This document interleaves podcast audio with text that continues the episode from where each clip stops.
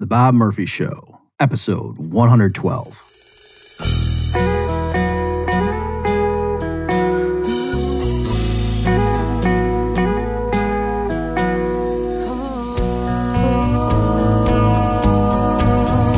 There's a tidal wave coming. What you gonna do? Get ready for another episode of The Bob Murphy Show, the podcast promoting free markets, free minds, and grateful souls.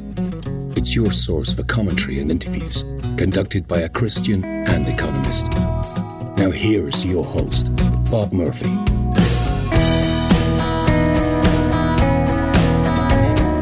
Hey everyone, welcome to another episode of The Bob Murphy Show. I just want to clarify, in case you're wondering why it's taken me so long to get around to the topic that everyone's talking about.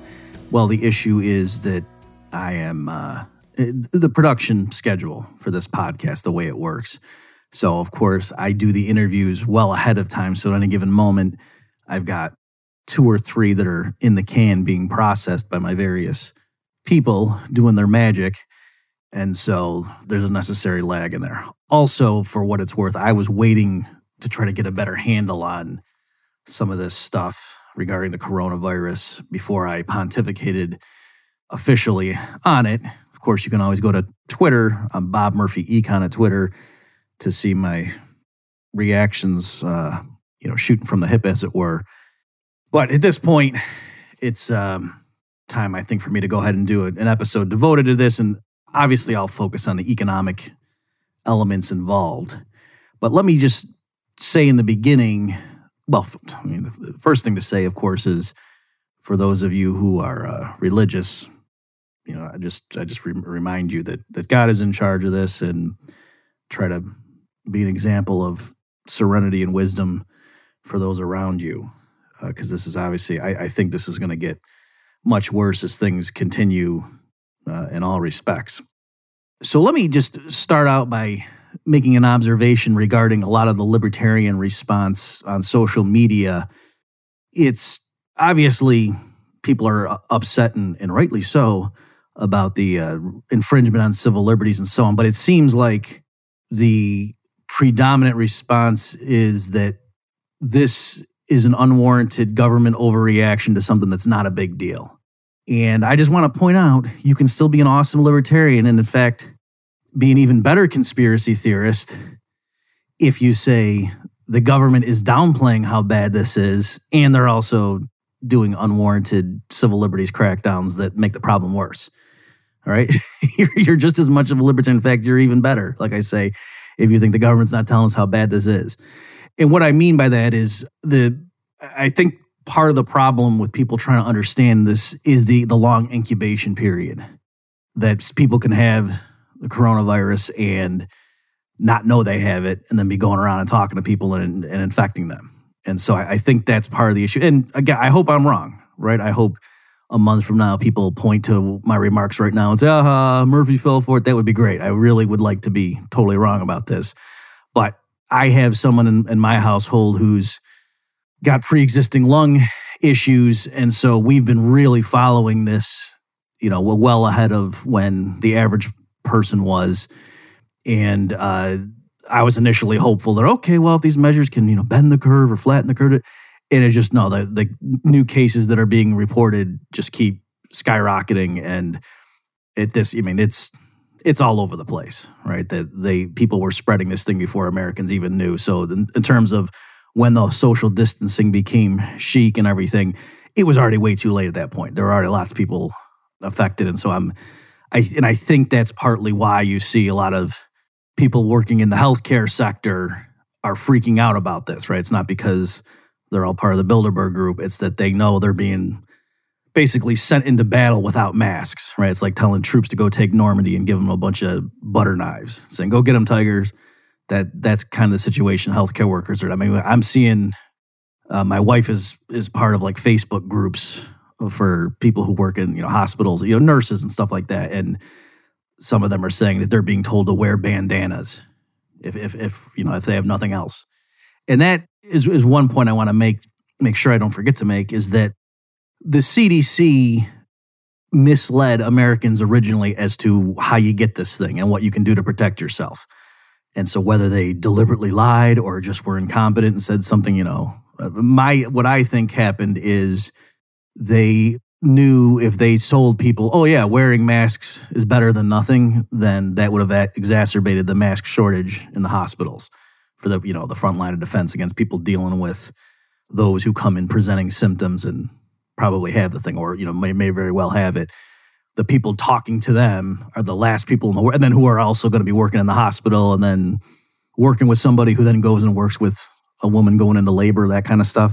That's absolutely who you don't want to have lacking a mask and gloves and whatever.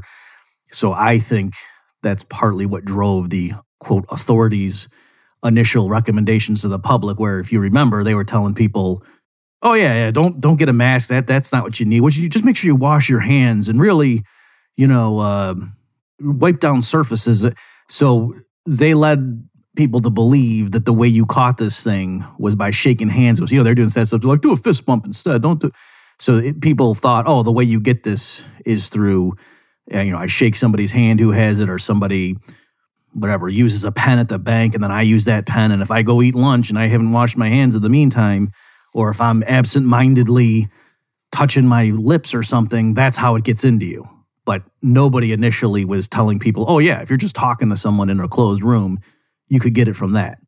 And the reason I'm I, I know that's not the messaging they were giving is because like I said we we have in our household we got someone who really can't get this thing or it's going to be a bad deal. So we were being very careful. I mean it, to give you an example, what I mean, I at one point again before like well there was still toilet paper and stuff in the stores like that's kind of you know like the birth of Christ is the way to mark your calendar. Well, likewise with this thing, I can I know I can remember the timeline because I re- can remember at what point was I still going to the store looking around and say no no things are still okay here.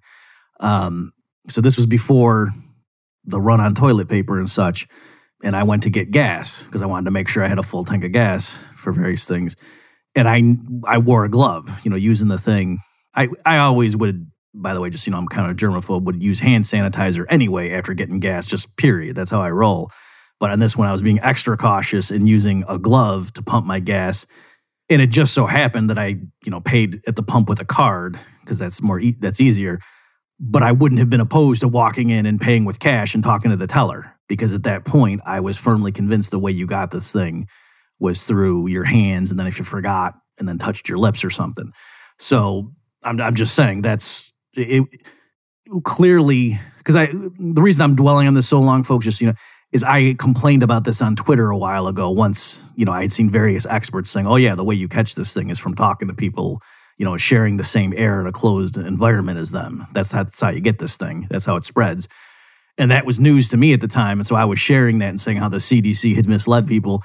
And then I had a bunch of even medical people who, some of whom I think were libertarian, were like telling me, no, Bob, what are you talking about? CDC. And I'm telling you, no, it, it was not fine. They clearly led people who were really looking for guidance here as to how, what do we need to do to make sure, you know, not only that the person in the household who's vulnerable doesn't get it, but that the other people in the household don't unwittingly get it and then bring it home. You know, that's the way you got to think if you got somebody who's at, at risk in your house. And clearly, you know, we we were led to believe early on that yeah, the way you get this thing is uh is not through air.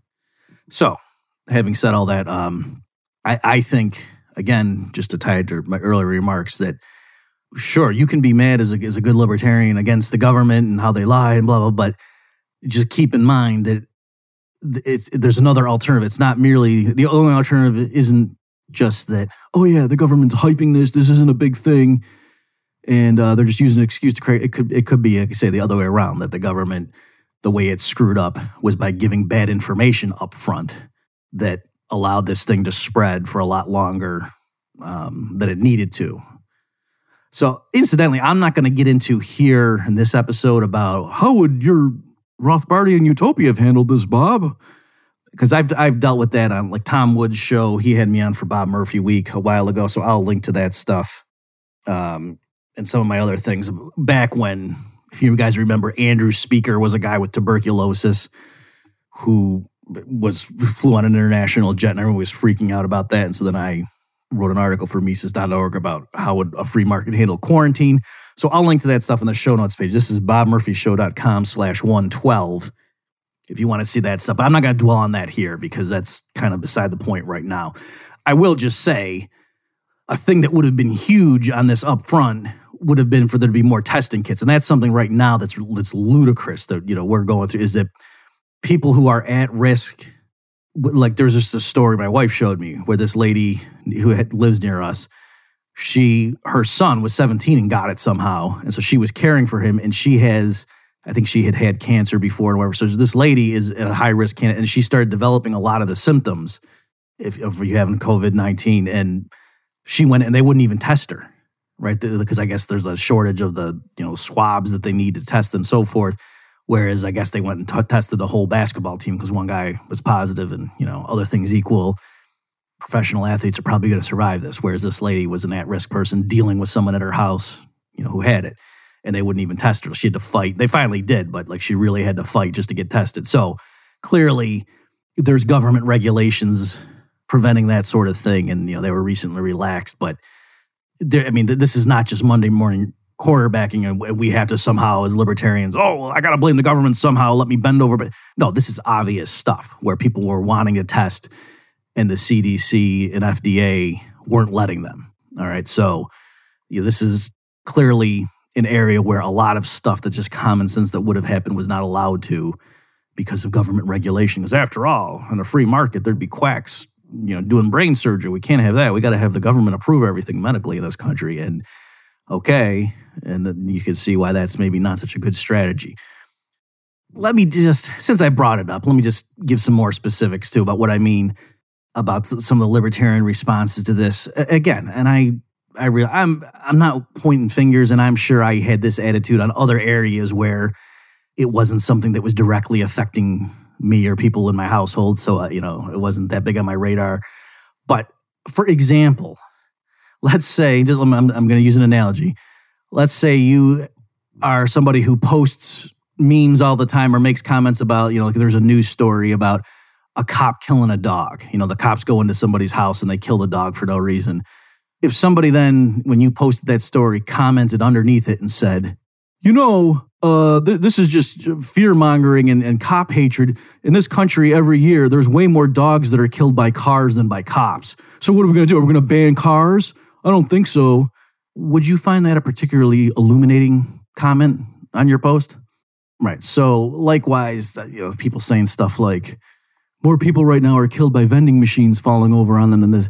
Right. And if this just, the death toll just stayed at this number, you'd be totally right. But the issue is this thing, you know, if it were vending machines that could go into other factories and take over the factory to crank out more vending machines that then around went around falling on people such that the number of killer vending machines doubled every two to three days, that might be a different scenario, wouldn't it?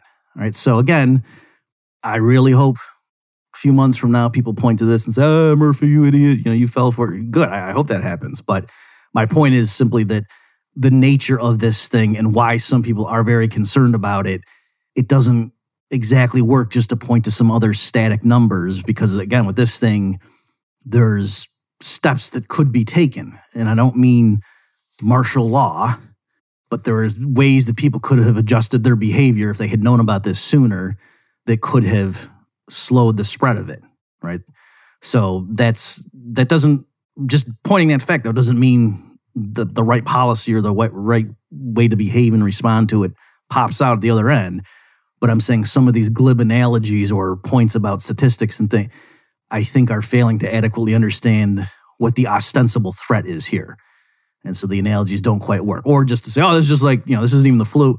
Well, I'm telling you guys, it sounds to me like you don't have people who have lung issues that are trying to get medical attention anytime soon because it's not just like the flu in that respect. The system is on the verge of getting hit pretty hard, the healthcare system. And so it's not just people who have this particular issue, but anybody you know, I, I won't, won't name his name, but I know somebody who just posted, oh, he had really bad kidney stones and he went in the hospital and they gave him Tylenol and told him to leave. Why? Because they're gearing up for this thing. So, uh, again, it's it's not merely like, oh yeah, if you're if you're elderly or you know you've had leukemia or something, you might be in trouble. But other than that, this is nothing. I think you're not really fully taking into account how underprepared the system is And again, this is you know this is all consistent with libertarian stuff, right? I'm not telling you stop being a libertarian on this. No, I'm just saying the way you are a libertarian on this, you don't need to downplay the seriousness of this threat. It's the other way around. You could say, as a good libertarian, look at how unprepared our hospital system is for this stuff. And if you want to try to blame this on capitalism, let me roll up my sleeves and, and go toe to toe with you and show you how no, that's not capitalism's fault. In fact, you know, the the things we really need right now are stuff that capitalism is great for, like mass producing masks, hand sanitizer, you know, that kind of stuff. The stuff or toilet paper for that matter. You know, this is not what you want to have socialism for. You want to have free market capitalism if part of the way a society deals with this threat is to crank up on protective personal equipment. All right.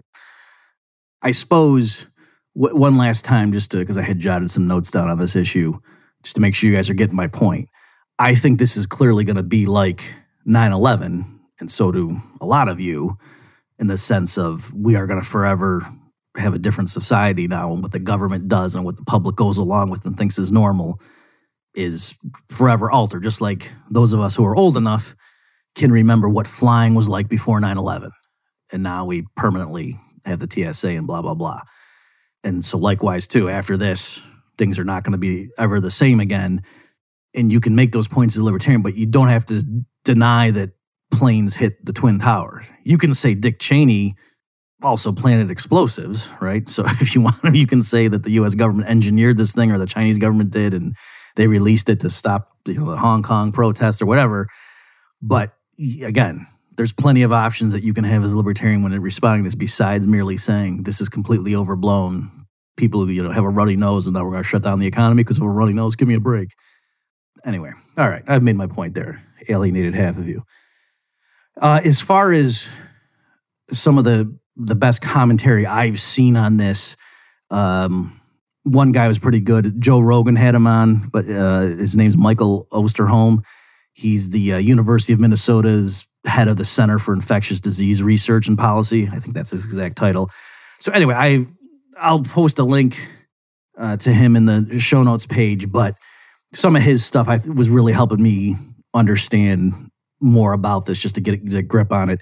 And one line that he had that I thought was really good was he was saying a lot of Americans right now are still viewing this like it's going to be a blizzard in DC and you got to hunker down for two days and then it's back to normal.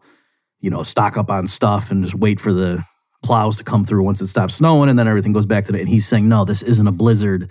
This is the first week of winter. And that's what we're entering. And he was saying this really isn't going to go back to normal, medically speaking, until they come up with a vaccine, which he thinks is going to take 18 months. Okay. So to be clear, he's not saying oh yeah, everyone's got to stay inside their house for 18 months. I mean, that, that was part of his point. He was saying not only do we have to learn how to die with this, we have to learn how to live with it too. By which he means we, you know, we got to make decisions about what are we going to do. And, and, and one thing too, just so you know, he's not a knee jerk alarmist. He does do implicit cost benefit calculations. He was saying stuff like he disagrees with the policy, or at least he's very skeptical of the policy about canceling school because he was sick. Because number one, the you know kids themselves aren't too vulnerable to this thing. But besides that, he was saying if you have the kids not in school, then that knocks out something like 20% of the healthcare force because a lot of them are people who, if the kids are home, can't go into work. They got to stay home with their kids. And so, you know, it's it's not obvious that if, in terms of society's response to the coronavirus, canceling school for the rest of the year it's not obvious that's a good thing. Even if you put aside the other cost, you know what I mean, is in terms of narrow mindedly trying to stop the coronavirus. And more generally, here too, I could invoke Mises's calculation argument that central planning does not work. It's not merely that there's other values and maybe the dictator in charge of a centralized economy has a value system that's different from the average person's. I mean, that's certainly a factor too. But the point is, running a large economy with millions of people, there's so many trade offs and different ways of doing things that without market prices giving some guidance, you have no idea if what you're doing is even helping you approach your goal or not. Right. And so, likewise, here, even if we put aside civil liberties and we assumed we were just, you know, a beehive or an ant colony all doing what's in the best interest of the hive, it's not obvious. Like something like, oh yeah, close the schools down immediately. Let's we're not screwing around with this coronavirus. It's you know even you know forget the kids' education. Who cares about that? This is serious. It's not obvious that shutting the schools down is the best thing to do if all you even care about is stopping the spread of coronavirus. Because again, that means now you've just taken away people from um, the hospitals and and doctors' offices and such. So in any event, I would uh, encourage you if you haven't listened to him uh, to Michael Osterholm, and I don't merely just mean his Joe Rogan interview. I mean like just seeing him quickly. He was on, he's doing the rounds on CNBC, Squawk Box, and stuff like that too. So he's uh, a pretty mainstream guy that yet, to me at least, seems to be talking a lot of common sense. As far as you know, is is this Agenda Twenty One? Is this the end? Certainly if this isn't them dropping the hammer, this is the dress rehearsal for it. That, you know, I know a lot of people have been looking at various trends and they they can see the erosion of civil liberties over time. And certainly a lot of stuff that we're seeing right now is definitely that play card. I imagine it's going to be something like Robert Higgs' um, analysis and crisis in Leviathan with a so called ratchet effect, where there's a crisis, the government ramps up its powers and its violations of civil liberties. But then when the immediate crisis passes, they do pull back somewhat, but they never go fully back to the pre crisis standard, right? So, for example, I was in grad school at NYU when 9 11 occurred. Right after the towers went down, there were literally, I think they were like armored personnel carriers, you know, so vehicles that looked, um, you know, they they were they were more impressive than jeeps, but they weren't tanks in the streets of New York. Like I was walking home to my apartment and or you know to the subway or whatever, and you would literally see just U.S. soldiers walking around certain streets that were near the site of the twin towers. Something that would have been unthinkable before that happened. But eventually, the soldiers went away. Right? They had they had it there at first, and then they pulled them away. You know, when people went back to normal, because otherwise, people after a while would have said, "Gee, why do we have soldiers patrolling the streets there?" So um, I think there's similar thing here where, or with the um, the Boston Marathon bombing, how the authorities were going house to house looking for those suspects. So they needed the excuse to do that to then just show, oh yeah, we have the right to go house to house, kicking in people's doors, and let's let let's let the public get used to that. But they couldn't have just done that indefinitely, right? After a while, people would have said, "What, what are you doing? You can't just keep going house to house, right?" So likewise here, there's lots of stuff that government officials at all levels are doing, and also Federal Reserve officials are doing that have been in their wish list all along, and now they're using this opportunity to go ahead and do it. Right. To give an analogy too, when people are saying, "Oh, what are you saying? This was all some big plan?" Or, I mean, depends how high up the, the hierarchy you want to go and what your worldview is. If you are a Christian, then you think that yeah, there is a malevolent force who's really running the show behind the scenes. But it, you don't need to. Like for example, there's plenty of people right now who aren't going to pay their rent this month, right? And so, like, you could say all along, they would have loved to not pay their rent and still stay in their apartment or to not pay, make their mortgage payment and still stay in their house. It's just they couldn't have gotten away with it in a normal time. But right now, they can get away with it because they know what's going to happen. You know, like they're going to send the sheriff to my house. I'll answer the door, be like, "What's that, officer?" Yeah, but my throat's really sore. My my, my chest is, you know, they'll be, okay, yeah, we'll come back next week. Thanks. So I, I think that's one way just to think it through, just to see how casual and, na- and natural this would be. That if you're somebody who seeks positions of power, you like having power over people. And even if you, not in a sinister way, but just in terms of, well, no, I mean, the more power I have, the, the more I can do things the right way, right? The more that's under my control, the more I can do it right. And so naturally you would use this opportunity to go ahead and un- unfurl those things while you can, while the public is in no position to push back on it. Uh, as far as what the Fed has been doing, let me talk a little bit about that. So, one thing is they got rid of the reserve requirement, and they, the way they did that was pretty interesting. So, it was a Sunday night, or it was a Sunday when the Fed had this surprise meeting and announcement announcing, you know, 700 billion, I think, in renewed QE, all sorts of other stuff with injections of liquidity in the repo markets. And then the actual press release you know, if you go to the Federal Reserve's website and what, what was the press release released on that day, it summarizes things. And then at the bottom, it said, had this kind of almost throwaway line about there were other measures to boost the flow of credit to households and businesses. And go see this other release for that information. So you click that one. So this is now we're not even talking about the, the main press release. It's something you had to go click on, click through to see. And it's another sheet showing, you know, all the different stuff that the Fed's doing to boost the flow of credit and blah, blah, blah.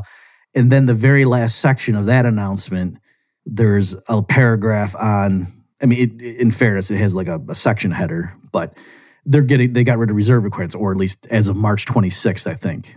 The official reserve requirements have been waived now for depository institutions, right? So what that it means is legally a commercial bank does not need to hold percentage of reserves to back up, if you will, the outstanding demand deposits or you know customer checking accounts.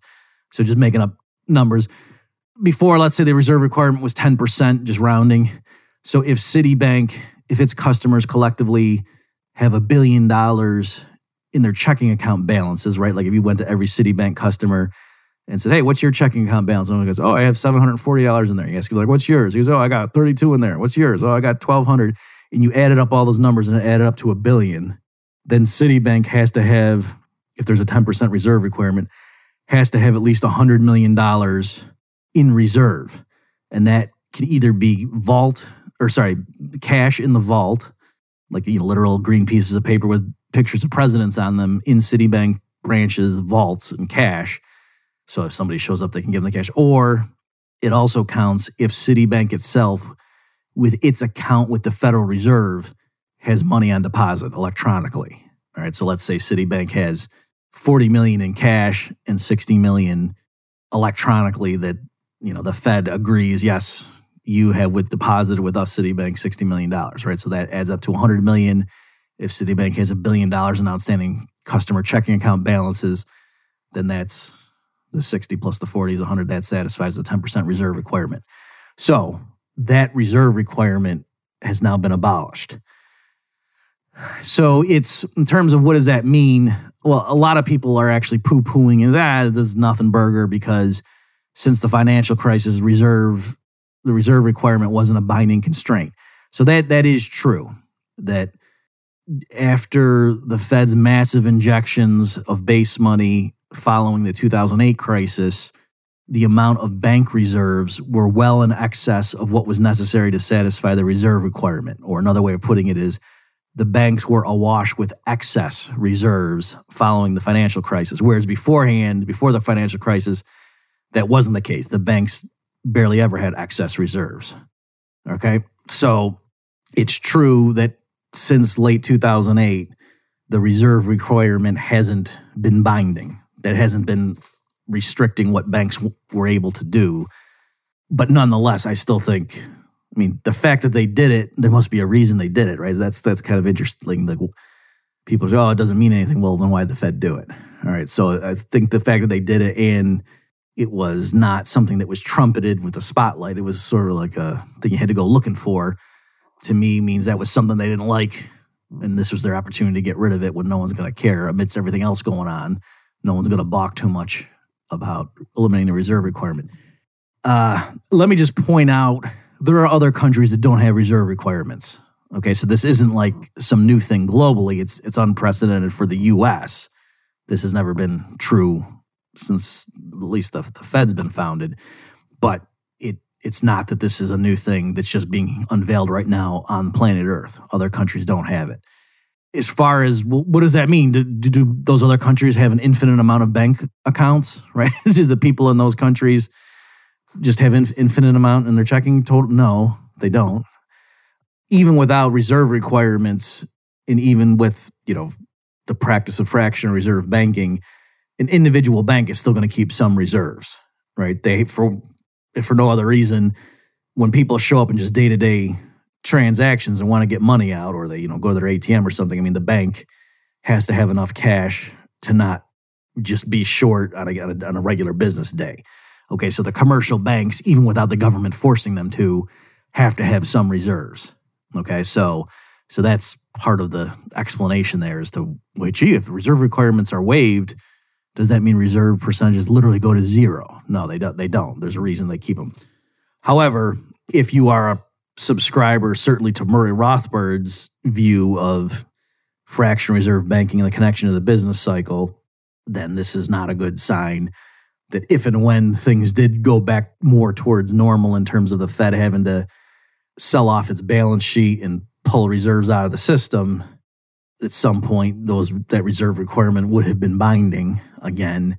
And now they, they've gotten rid of that constraint. So to me, this is more them thinking longer term and saying, okay, down the road when this reserve requirement might have been a constraint, now it's not going to be. All right.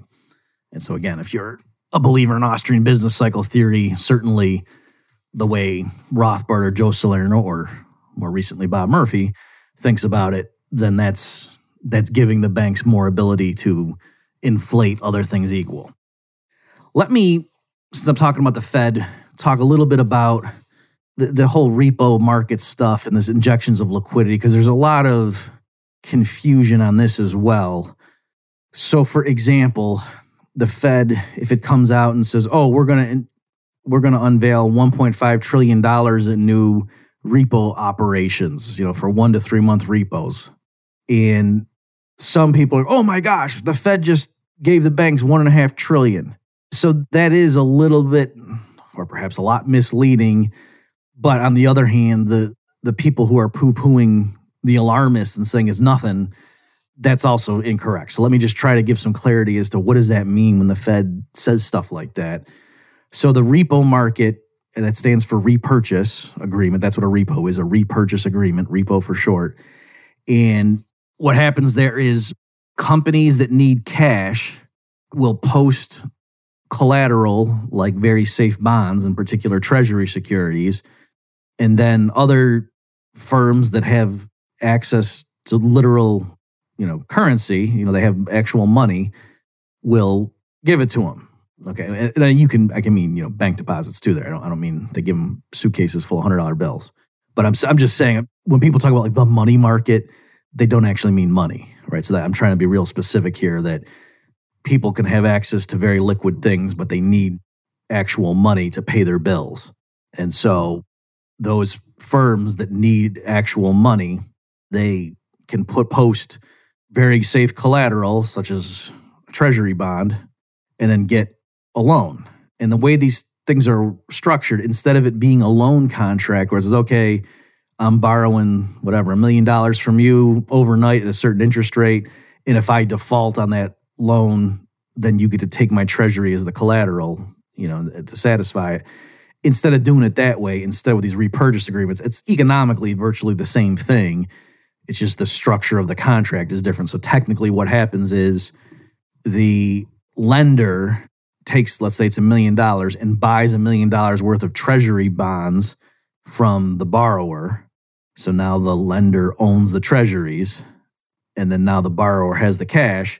And then tomorrow, the borrower repurchases the treasuries at a slightly higher price. So that's what the agreement is. The agreement is saying, you know, you're you're buying these treasuries from me today, but tomorrow I'm going to repurchase them from you, and the price that the repurchase occurs at is slightly higher than what the original sale was. Hence, the lender gets back more dollars than he started out with.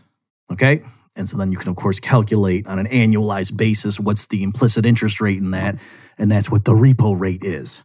Okay, so so what the Fed has been doing is saying we are going to enter these markets and we will provide they would call liquidity right? We're the ones that will create money electronically and lend to firms that need cash and they'll give us their treasuries as collateral and then you know they'll give us more cash back once the thing unwinds and the fed has been doing that particularly in not just the overnight market but now longer term markets namely one month all the way up to three month repos okay so one thing I always want to point out about this, just to show you how the elites have utterly failed. And this kind of goes back to when I was saying, are they dropping the hammer now or not? I think this crisis is showing the average person just that the elites do not have things under control, right? That the hospital, the medical healthcare system is completely screwed up right now.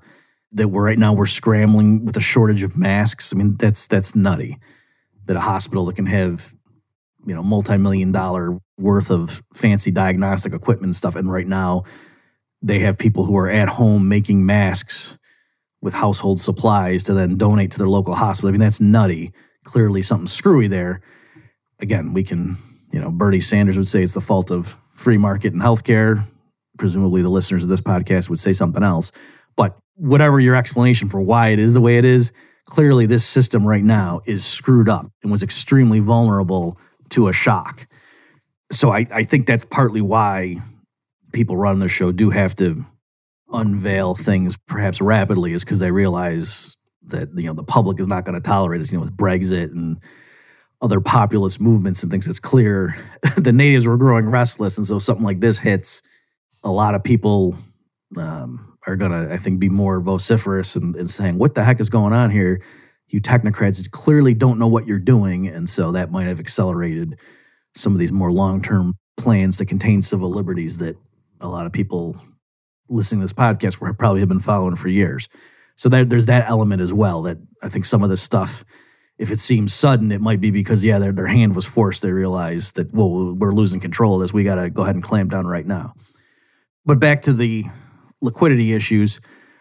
So another manifestation of this, just to show how unprepared the ostensible smartest guys in the room were for something like this just take a step back. I mean, standard financial planning, you know, you're talking to, you know, and I work with a lot of financial planners, right, with the stuff that I do for the Nelson Nash Institute. By the way, I don't want to turn this into a self promotional thing by any stretch.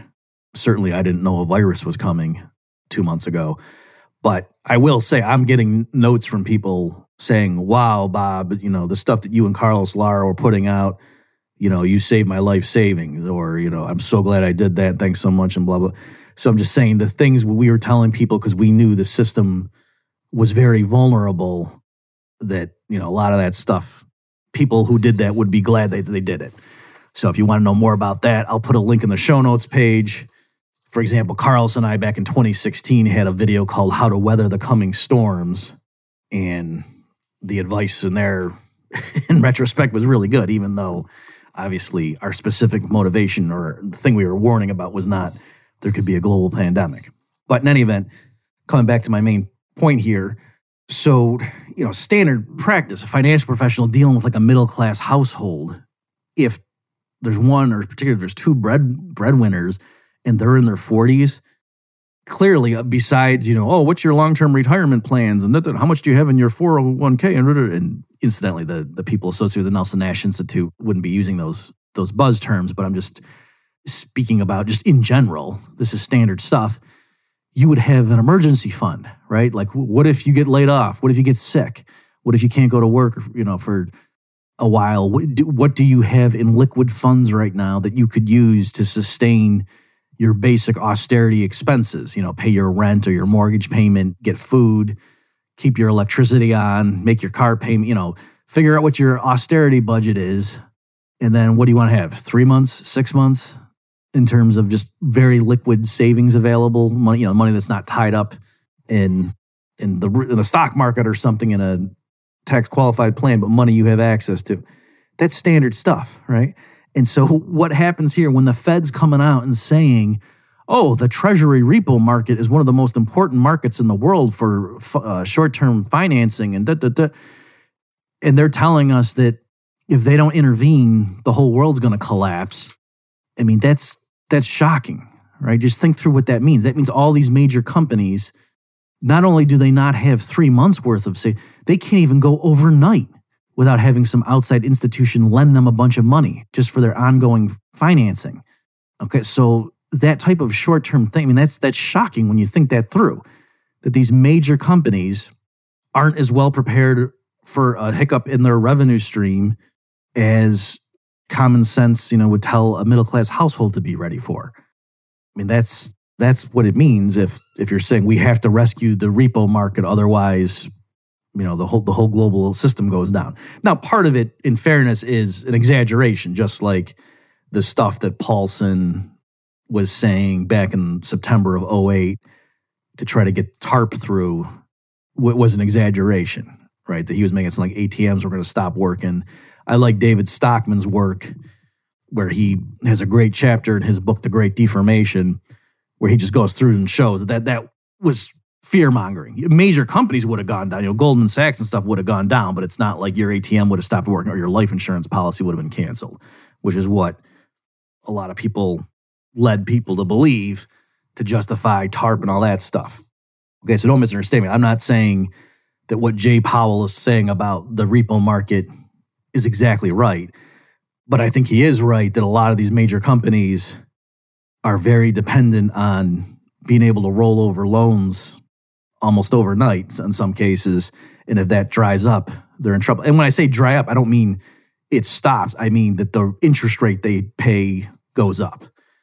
Right. That and, and keep in mind, back in September of 2019, when the Fed first started intervening heavily in the repo markets daily, there the emergency was that the repo rate jumped from like 2% to 6%. Okay, so again, this is like Armageddon that, oh my gosh, major companies have to pay 6% for their short term financing. This is clearly why, this is why we need the Fed to now have this new power under its belt. Okay, so we can debate again about the, the causes of that. I would say this is the, the type of thing that the Fed's policies have encouraged, right? Very low interest rates, the Fed being stand ready and willing to enter and quote provide liquidity. That that's what made these companies adopt business models where they just assumed, okay, yeah, as long as we can keep getting money real cheap, let's go do X, Y, and Z. For another example, this general pattern, there were a lot of companies the last five, eight years that have been issuing debt at low interest rates in order to buy back their stock. I think Boeing was one of them in particular that was doing that. Okay, so right now, those moves don't look so good, do they? So with all these companies and the stock markets getting crushed, yes, obviously the immediate cause of this stuff is coronavirus. But I'm saying more generally, it's shocking that all these major companies on all these major stock exchanges around the world did not have planning in place to say, hey, what would happen if some for some reason, you know, our business, the revenue dried up for a month and that they're all brought to their knees. That's that's kind of shocking when you would think big financial or sorry, big corporations would be in a much better position to weather a storm, a temporary interruption in income than say a middle class household. And yet that wasn't the case. I think part of the issue, just the intellectual mistake here, was assuming that the shocks would be localized, right? So one of the things back after the housing collapse I was just calling people and reading a lot of stuff, trying to understand, like, yeah, yeah, we know there's moral hazard from the Fed and all this kind of stuff, but still, isn't that shocking that when you when you see the this like the things that were going on in the Big Short, that movie, you know, with all those big guns, with the, it's showing the housing bubble and the credit default swaps and mortgage-backed securities and blah blah blah, and how the ratings agencies were involved and all these things. Yes, that movie left out the role of the Fed and low interest rates, but even putting that aside, isn't it amazing that all these people were giving, you know, loans to people who clearly couldn't pay it back? And you just start pushing the explanation two and three levels deep to understand, okay, well, then why did this happen? Why did this happen? Right. So for there, the example would be, or, or the, the immediate response is, oh, the reason uh, commercial banks, you know, mortgage originators in 2004, 2005, 2006 were giving so-called liar loans out, right, where somebody would lie about his income in order to get approved for a mortgage, and the people giving the mortgage, they knew full well the guy was lying. And so why would they do that? Right? Why why would you bend the rules in terms of your underwriting in order to or your credit check or whatever you want to call it in order to lend money to someone so he can go buy a house when you know that person's not nearly as financially secure as he claimed to be on your application and you knew if he had been honest on the application, then you wouldn't have been allowed your policies, wouldn't have let you give him the loan out. Well, the immediate answer is, oh, because the mortgage originators knew they weren't going to sit on the mortgage. They were going to sell it off to Wall Street and they were going to take it and bundle it up. And so you say, well, why did Wall Street do that? Well, because again, they weren't going to sit on it either. They were going to bundle it up and sell it off in mortgage backed securities. Well, gee, then why did the people who bought the mortgage backed securities, why weren't they more vigilant? Well, because the credit rating agencies were looking at those things and giving them a clean bill of health. You know, saying they were AAA for the, the you know the tranches that were the the last to get hit, as it were. Well, gee, why did that happen? So there's various, you know, incentive problems and the Fed and bad regulation, blah, blah, blah. But the intellectual mistake was the computer models they were using back then to assess the risks involved in buying those mortgage-backed securities, particularly the tranches that were the most secure, right? So picture a mortgage-backed security is like a big is a big uh, measuring cup. And let's say there's a thousand mortgages spread all over the country that are filling the thing up right? So if all thousand people make their mortgage payment that month, that fills up the whole measuring cup. And so then what the mortgage backed securities were selling off were slices of the measuring cup. Okay. And so that's so if if 200 of the houses defaulted on their mortgage payments, then now the measuring cup's only 80% full. So the top slices are the riskiest. So if you were buying those, you wouldn't have to put up as much money because there was a risk that you weren't going to see it. All right, but if the if the payments did come in, then you'd get it. And so that so the amount you had to pay for those type those top slices was less than the what the people had to pay for the bottom slices, right? So if you have the bottom 20%, it's like, oh, gee, more than 800 people out of the thousand of that original pool of mortgages would have to stop making their mortgage payments for you to stop getting your money on the thing that you bought. And so that's why you'd pay a higher price for that. And it would be rated as very secure, right? Like Standard and Poor, Moody's, Fitch would look at that thing and say, "Oh yeah, that's AAA."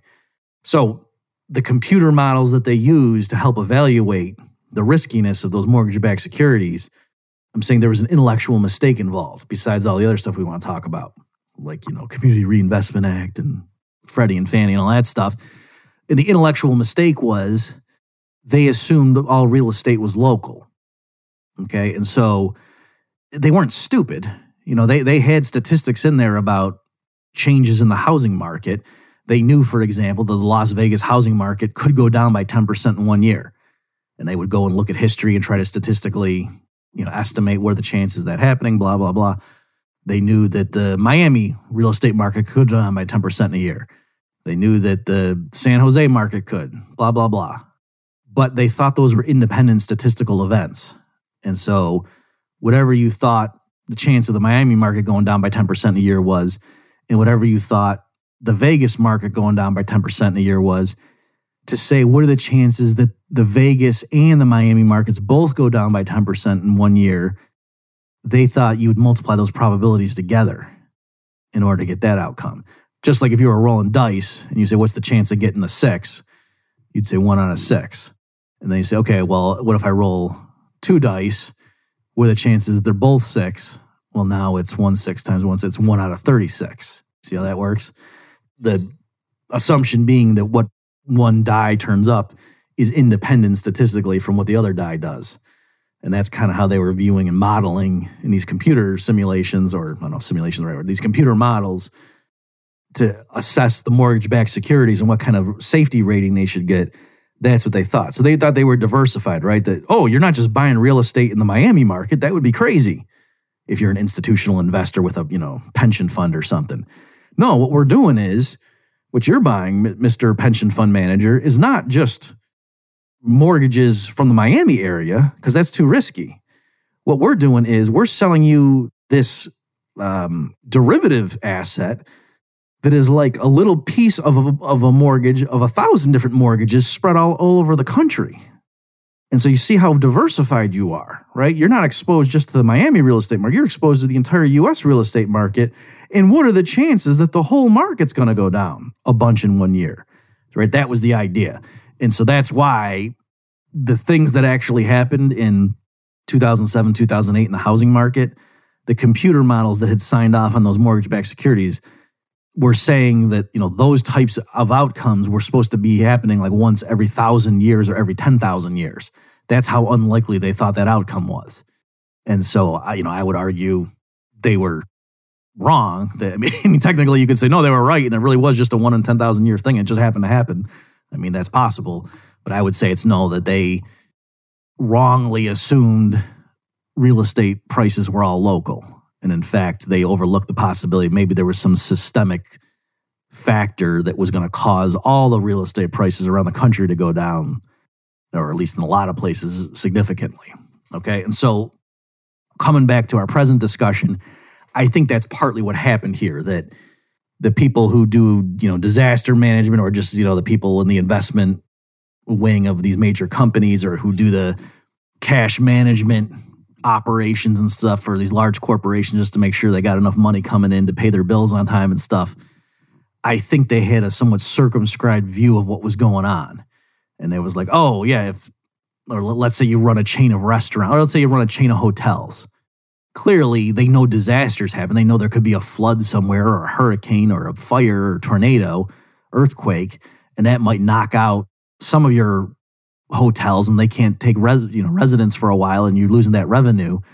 But something like this where what if all of the hotels across the country or in, in, if you're an international one even across the world all of a sudden nobody can stay in them for 2 months?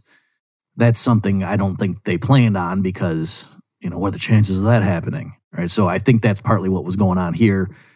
But again whatever the the specific explanation it is shocking that so many of these companies were that dependent on overnight financing that this sort of event cripples them all, such that the Fed can at least claim with a straight face that, oh, yeah, we need to do this, otherwise the system grinds to a halt.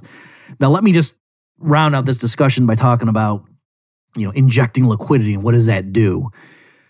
When it comes to liquidity that's not the same thing as market value right? So your house could have a market value of $100000 what does that mean? Or, or and, and let's say also you had some um, stock that had a market value of ninety thousand dollars. So you'd say, "Oh yeah, my house has a higher market value than the stock," but the stock is more liquid. So, so what's the difference there? The difference is if you needed to turn that asset into actual dollars, like money in your bank account that you could use at the grocery store or you know to buy something with, the means of final payment, you could turn your stocks into the $90,000 pretty quickly. Whereas the house that you claim is quote worth 100,000, when you say that, you don't mean if you needed money next Thursday, you could turn your house into $100,000. What you mean is if I, especially depending on the time of year, if I had a good two to three months to get a broker and to get the house ready and market it in the right spots and have open houses and da, da, da, I think three months from now, four months from now, I could have $100,000 and no house, assuming it was paid off, right? That's what you mean. So that's the difference between market value versus liquidity. And so I think one way to, to explain or interpret what happened here is as this coronavirus fear started gripping the financial markets, people, quote, rushed to safety. And so they start dumping stocks. Incidentally, keep in mind, someone at any given moment has to own the stocks, right? Or the stocks are all owned by people. So when we say people are dumping stocks, that doesn't mean on Monday there were, you know, a trillion shares that were held by people and then on Tuesday only 800 million shares were held and 200 million were now in limbo. That's not what we mean. When people dump stocks, for every sell, there's a buy. So they're transferring ownership. So you could just as well say people were gobbling up stocks. But the point being, when they're selling heavily, it means that the price is dropping. That's, you know, that's the way of interpreting it. So people wanted to, you know, portfolio managers, other things equal, once this crisis hit, they realized, whoa, we were underestimating the risks to the system. We were far too complacent. We want to switch now to a more defensive posture and so, in times of uncertainty, you don't want equity, you want fixed income.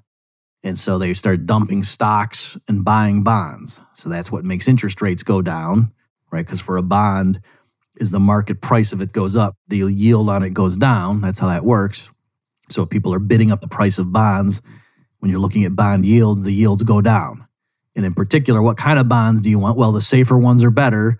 And the safest bond on planet Earth right now is the one issued by the federal government, the US federal government, treasuries.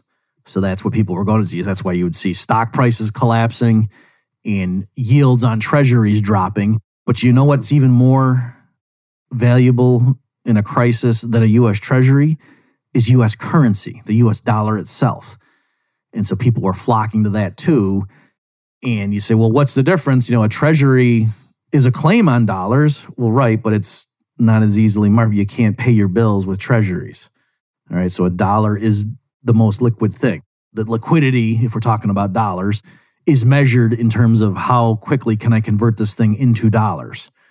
Right. So the dollar is itself, you know, the most liquid of assets in a in an economy that uses dollars as the money. And so treasuries are very liquid too. But I think one way of thinking about what happened here is the premium on the dollar's liquidity rose, or in other words, the fact that the treasury wasn't as liquid as the dollar meant more to investors when the when the crisis struck. That liquidity was more important than it was back in November, and so that's why that would have mattered more. And I that's I think what you're seeing in the repo markets, right? Where because because that's really if you're trying to isolate, that's what's going on in the repo markets is where you're trading, you're putting up treasuries in exchange for cash for dollars on a very short term basis. And so their liquidity is really the issue. It's not, you know, so it's not a matter of are people solvent or not, right? It's not a matter of just in general, is the market value of your assets higher than your liabilities? The issue is if you need to pay bills tomorrow, do you have money right now to do that? And the fact that, oh no, I, I've got, you know, the, the value of all my property is much higher than the value of my liabilities. Well, if your assets aren't very liquid, that doesn't help you much if you have to pay a bunch of, you know, if you got to do payroll tomorrow. Okay. So that's the way to think about it. And so then you say, okay, so the Fed's just injecting liquidity, Bob. It's not like just handing money over, it's just doing loans. Well, th- it's a real thing, right? I mean, forget the Fed for a second. I mean, there, there are banks and stuff in a, in a free market and cap society, and fear could grip that society. And what would happen is, yeah, the rates on, if they had repo or something like it, or just short term loans would go up. And that would be the market signal for the, the change in risk attitudes. And those prices would mean something. And so, likewise, here, if investors really do value the dollar's liquidity more than they did before, market prices should be allowed to see that or to express that. And so, when the Fed comes in and injects liquidity, that necessarily distorts things. Among other, I mean, the way I think about it is it's propping up the U.S. Treasury. That one of the Treasury's weaknesses is its relative illiquidity. So it was trying to to dampen that down, to have people not worry about the Treasury's illiquidity, and to treat it as closer to being like literally interchangeable with dollars. Okay, so people are saying stuff like, "Oh yeah, this is the end of the dollar right here." I view it more as what this is showing is people don't trust the Treasury that the Treasury, it, it recently, I think the the most recent number I saw was the last 12 months. It was something like the Treasury had issued another 1.1 trillion dollars in debt before this, you know, crisis. These are just the, the more recent, most recent numbers I saw. So the Treasury is running up huge deficits, and then this crisis hits, and I think that's when you would have seen, you know, people concerned about this thing. And so that's to me what the Fed is doing is, is rescuing the treasury or just solidifying the treasury here. I think it's not so much this crisis, but the next one maybe where the dollar's in trouble. That the, right now people trust the dollar. That's really what they want. And what the Fed is doing is trying to use its powers to create dollars out of thin air to shore up all these other places. And so, yes, the distortion is not the exact same thing as if the Fed created $1.5 trillion in $100 bills and just gave it to you know, just a particular group of people with red hair. And so there you go. Yeah, that would distort things. But what they're doing here, it also distorts things just in a different type of way. Okay. Last thing, let me just talk about the, but no, two, two, two other things. So, so I want to talk about the, the hand sanitizer, price gouging stuff, and then also this issue of, you know, shutting down businesses and the economy. I've, I think fans of the free market, they need to be a little more careful in their rhetoric. Some of what you're saying, you sound very Keynesian. All right, that, not that there's anything wrong with that, but in terms of uh, making it sound like the that if if consumers aren't allowed to go out and spend money, then the economy implodes. And I again, th- there's a grain of truth in that, obviously, but just just be careful. So what I mean is just to give you an example to illustrate what I'm talking about. if there had been a just a wave across America, people realizing, wow, you know what, we really have too much debt, and uh, you know, just at the household level, we got too much debt. You know what? Why don't we? Why don't we stay in more? You know, this is you know, we've been going out to dinner all the time, and we getting coffee at Starbucks. So you know what? I'm running the numbers here, honey, and if we get a Keurig machine, if we just you know go to Sam's and we bulk up on our, our we could you could have steak at home and then look at how much money we'd save, and we don't need to be going out to eat so much. And do we really need to go to the movies every other week? And so, what if there was just this sweep across the country of a lot of households saving up by you know limiting or, or scaling back their discretionary spending, and they happen to be staying in more, right? Not going out to places. If I mean, a year ago, if someone talked about that possibility and someone else said, no, I can't do that because that would wreck the economy, who would be saying that? Would it be an Austrian or would it be a Keynesian? It would be a Keynesian, right? And the Austrians would come back and say, actually, no. Uh, you know, the point of the economy is not to provide jobs; it's to you know to deliver stuff to the consumers. And yes, there would be layoffs in the restaurant industry, and they would have shifted over to blah blah blah. And right, that that's how we would have handled it a year ago. And, and you know, I hope you agree with me, and, and you're not now forced to to pretend you don't remember that. That's clearly how we would have handled such a thing a year ago. Okay, so just be careful, like I say, in how you're framing it. If if you want to complain about the measures that are being taken, how it's going to destroy the economy, it's not simply that oh, some that households can't go to restaurants and spend money. It, it granted, there, there's more going on here that people can't go to factories, people can't. A lot of people can't go to work. Period. The only ones who can really work still are the ones, you know, like me, who can work from a, from an internet connection. Okay, so I'm I totally get that this is much bigger than what I just said about people deciding to go to, go out to eat less. But again, my, my point is when you're just trying to think through the the logic of what specifically is it that's causing this problem, it's um, it's the supply side issue really that is the fundamental problem. The other stuff, it's you know there would be distributional consequences, but in general, like I said, just if households decided, you know, why don't we just save up for, for a few months and bolster our, our, savings, get some more money in the bank or whatever, so we feel a bit more comfortable, and then we'll go ahead and go back to restaurants later, you know, and maybe even we'll we'll make up for it. We'll go out to eat more, but right now I'm really worried, honey, that you know we've only we're living paycheck to paycheck. I'd like to get three months of savings in the bank, and then we can go back to our previous lifestyle. I'm saying a year ago, I mean, guys like Carlos Lara and I were telling people that kind of stuff for years. By the way, let me just be clear. When I'm sitting here lecturing these major companies for not having three months worth of liquid funds or whatever, I mean, I'm guilty too. We're all like that. And I, I think we can be forgiven. I do think it's the, the powers that be in the system and the man that have set things up such that it's really hard to get ahead, right? With health care expenses and taxes and everything like that and all this crazy regulation. So don't don't misunderstand me. I'm not saying bunch of lazy Americans and who are reckless and it's your own fault. That's not what I'm saying.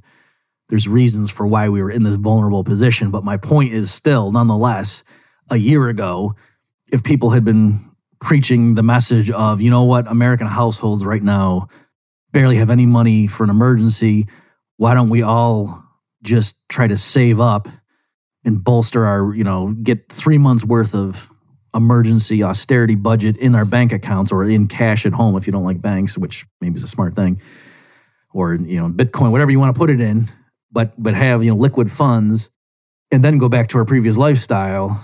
If somebody objected to you know if a Joe Weisenthal or somebody said, "Oh, that would crash the economy," you know what would the normal Rothbardian response have been? No, that's just a change in consumer preference, right? So, um, likewise here, the the issue from staying home, if it's merely stuff like going out to restaurants or whatever, if you want to gauge the impact on the economy, yeah, it's it's the loss. Like if you're forced to stay home against your will, it's because yeah, I would rather have eaten out than staying home. But it's it's not like the lack of spending per se. That that typically that's not how free market economists talk. That's more of a Keynesian thing. And so I'm just trying to have you be consistent in it. If you want to say, okay, maybe the Keynesians were right all along, fine. You can you can say that. I'm, I'm not telling you not to say that, but my point is just just notice that some of the rhetoric right now coming from free market circles is the way Keynesians normally talk. You know, to to note that one person's spending is another person's income. That's a standard, you know, that's something Paul Krugman points out all the time and pulls his hair out. How could these Austerians not see that? Um, also, too, again, in a in a sort of you know in a Rothbardian world, what would have happened or whatever? I think insurance would have played a bigger role in this. That I, I do think preparedness for major calamities would have been better. So does that mean it would have been like if you had a restaurant, would it have been easier for you to get insurance?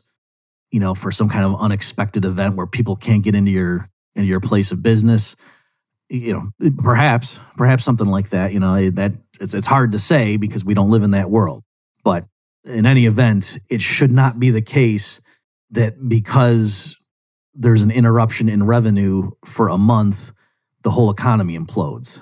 You know that that's that's not that's not normal. That, and again i'm not blaming the individuals involved. I'm guilty myself. I should have way more savings than we do right now. I'm just pointing this out that the whole system here was incredibly vulnerable was stretched very thin that such that you know there's all kinds of things. It didn't have to be a virus. There's all kinds of stuff that could have happened that would have plunged us into this mess. And that's incidentally too a lot of us have been warning since 2008 2009 about look at all the qe the fed's doing. They've blown up the stock market. And now that it's crashing you know it's one is tempted to say i told you so. And i'm not going to say it because obviously we weren't warning about a pandemic but i do think the initial drops in the stock market before this fully, you know, manifested itself, I think showed that the system really was overvalued. I think a lot of people kind of knew these stocks are overpriced. And once they started tumbling, people just started running for the exits. So I, I do think that this whole system really was over leveraged and, you know, it, it was going to take something. And okay, global pandemic, that would certainly do it. But I guess my point is, do not fall into the temptation to say, oh, yeah, everything was fine if only Trump and some of the other leaders in China and Europe had done a better job on the front end of this pandemic, everything would have been the way it was. Like that's not what's going on here. I think the whole system was very vulnerable to any kind of hiccup, and then we got hit with something drastic. Okay, the last thing I want to talk about is the uh, the hand sanitizer guy, and the issue of price gouging. Because again, even here, I've seen even nominally free market people not fully understanding this, okay? Saying stuff like, uh, you know, yeah, he should be able to, to sell for a higher price. But I mean, driving around and, and cleaning out stores of hand sanitizers, that's just not cool, you know, that kind of stuff. All right. So this this guy, I'll, I'll put a link to the in the show notes page, folks, if you want to see the exact details. But guys going around. He heard about coronavirus. He knew that, or he anticipated that hand sanitizer was going to be a hot commodity. And so he not only cleaned out his local store, but apparently drove around and cleaned out, you know, like all the dollar stores and stuff in his area. And then just you know, had a storage unit and had, I think, something like $17,700, you know, at a regular price worth of hand sanitizer and then was going to sell it on eBay for a greatly marked up price. And then eBay wouldn't let him. And then they tracked him down, like because he stupidly gave an interview and like you could see the photo of his storage unit in the background and people knew what city he was in. And so somebody on Twitter used like Google's satellite imagery and figured out where he must be and then they that circulated on Twitter, and then all of a sudden the attorney general shows up at the guy's place, and then he I think donated everything. Isn't that nice? So it it certainly looks like the guy had his stuff taken, right? Because the mob was out to get him, and they didn't like it. All right. So obviously, I'm a human being. I'm a regular person.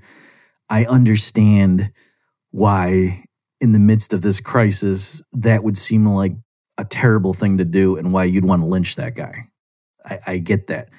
But now I'm going to say, as an economist, no, what he did is actually what you would want. Okay. That what's the situation, you know, with there's there's a given amount of bottles of hand sanitizer, right? Right now. Boom. Where do they need to be in the country, right? They, they they shouldn't all just be in one town in Alabama. That would be wrong, right? And so the issue is how do we determine where they get sent? And market prices are a way to communicate that information. And so that's what this guy was doing. Now you can say, well, he you know he should have done it just out of the goodness of his heart. I, well, a lot of people aren't going to. Okay, I mean, do do you get paid to go to work? Why do you insist on getting it paid? Don't you believe in what you do? Doesn't your job? Don't you help people in some in some way? Why do you insist on getting paid for that? Shouldn't you help people for free?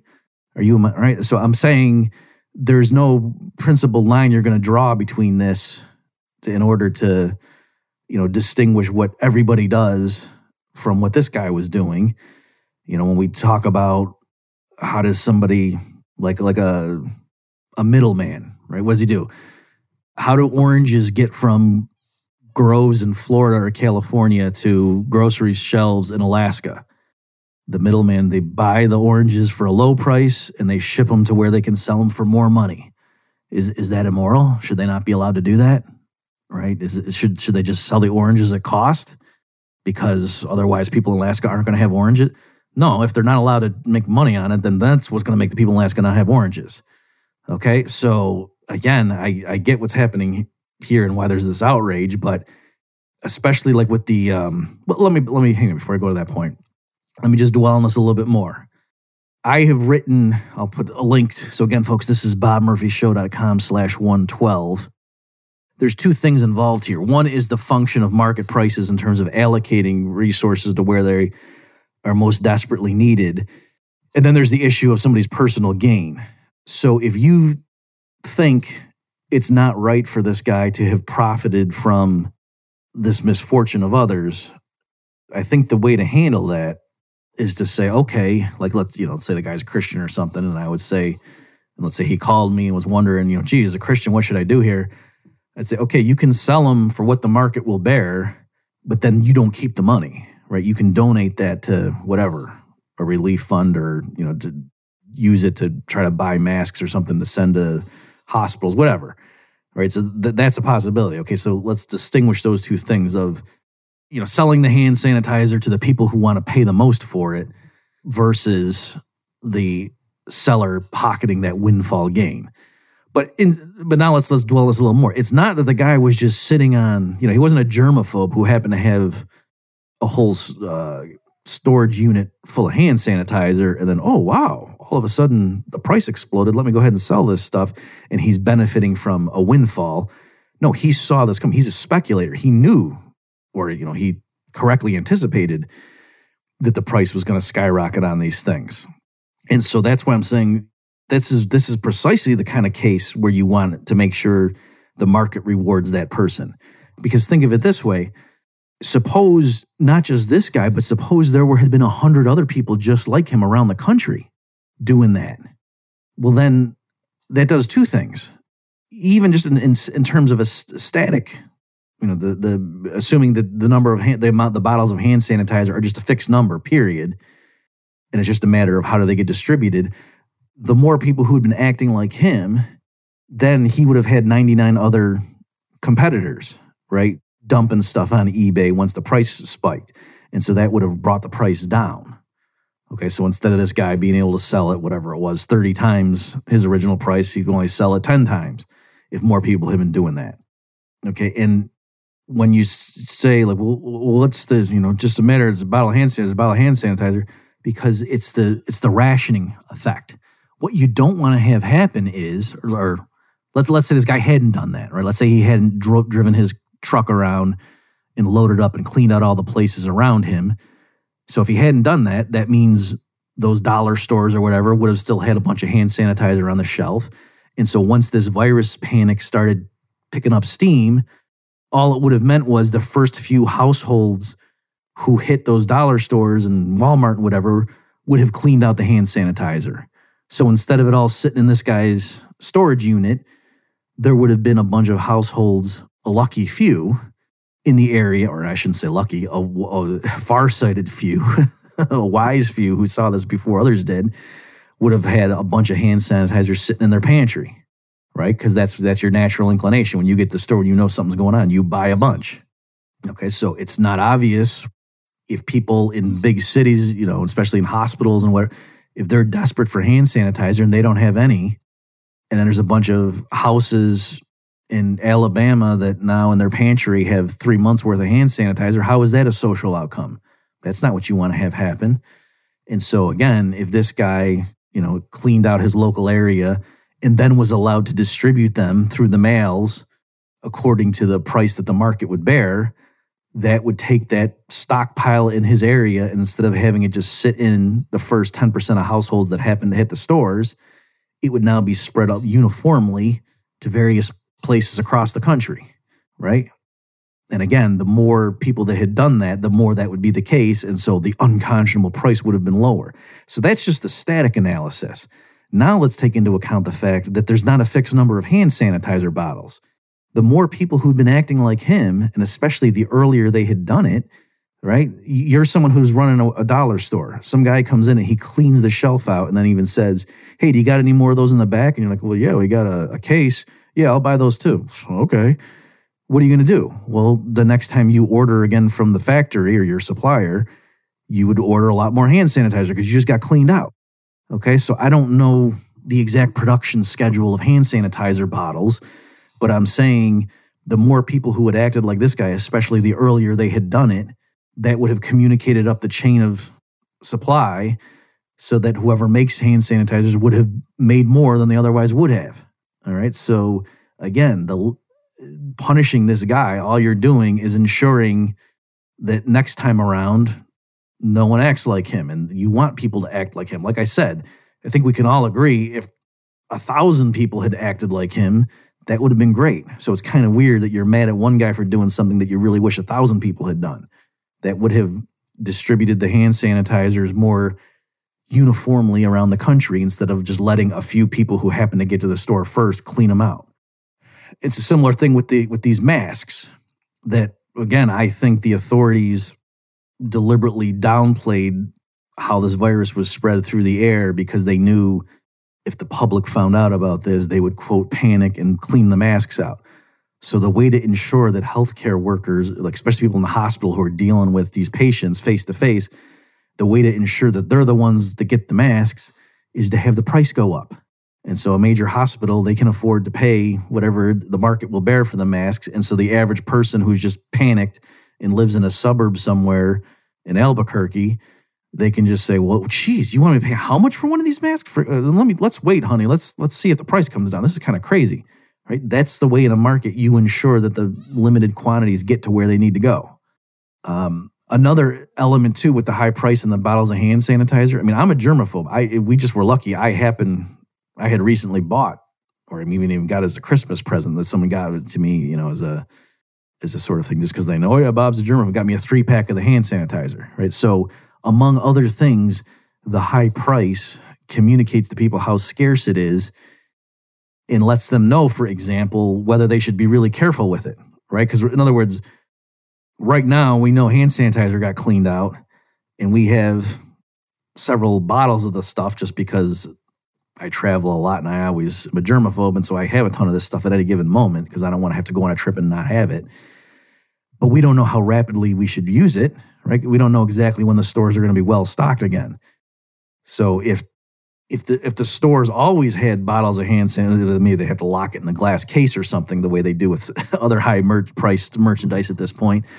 But it's it's better to see what it is and what the price is. That gives you an idea of is it becoming more or less scarce over time, you know, in, in some economically relevant sense, right? The, in other words, if you went to the store and you could see at any given time, oh yeah, we've got toilet paper, we've got hand sanitizer, but in order to get it, this is what you got to pay, and then you could just keep going every other day and checking and see if the price came down, and then you would know, oh okay, the you know the manufacturers are getting back online and this stuff's coming, and you, you'd have a better sense of what to do.